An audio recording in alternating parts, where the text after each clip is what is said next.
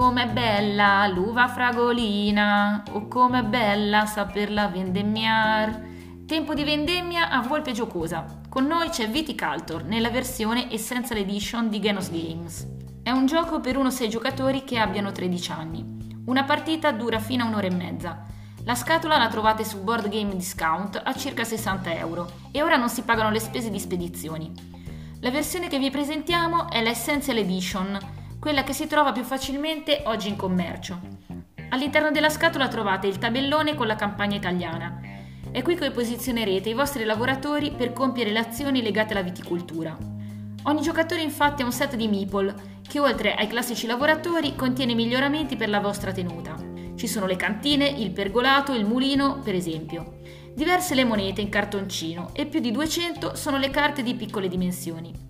Quello che però ci ha colpito sono le gemme di vetro, che hanno anche un effetto lente, con le quali tenere traccia della qualità dell'uva e dei vini in cantina, scelta elegante. Viticulture è un classico piazzamento lavoratori. All'inizio ogni giocatore pone il suo galletto in una classifica, dove più in basso lo pone, più tardi nel turno giocherà, ma riceverà da subito un bonus migliore. Ogni turno è diviso, se vogliamo, nel semestre caldo e quello freddo. Per ciascuna stagione sono disponibili azioni diverse, dove in estate si pianta la vite e si costruiscono edifici, mentre in inverno si evadono gli ordini, dopo aver vendemmiato e prodotto il vino.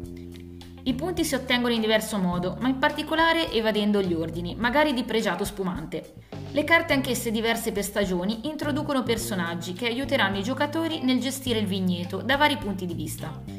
Viticulture come regolamento è semplice, ma bisogna avere un po' d'occhio per go- coordinare produzione e ordini, tenendo sott'occhio la contabilità.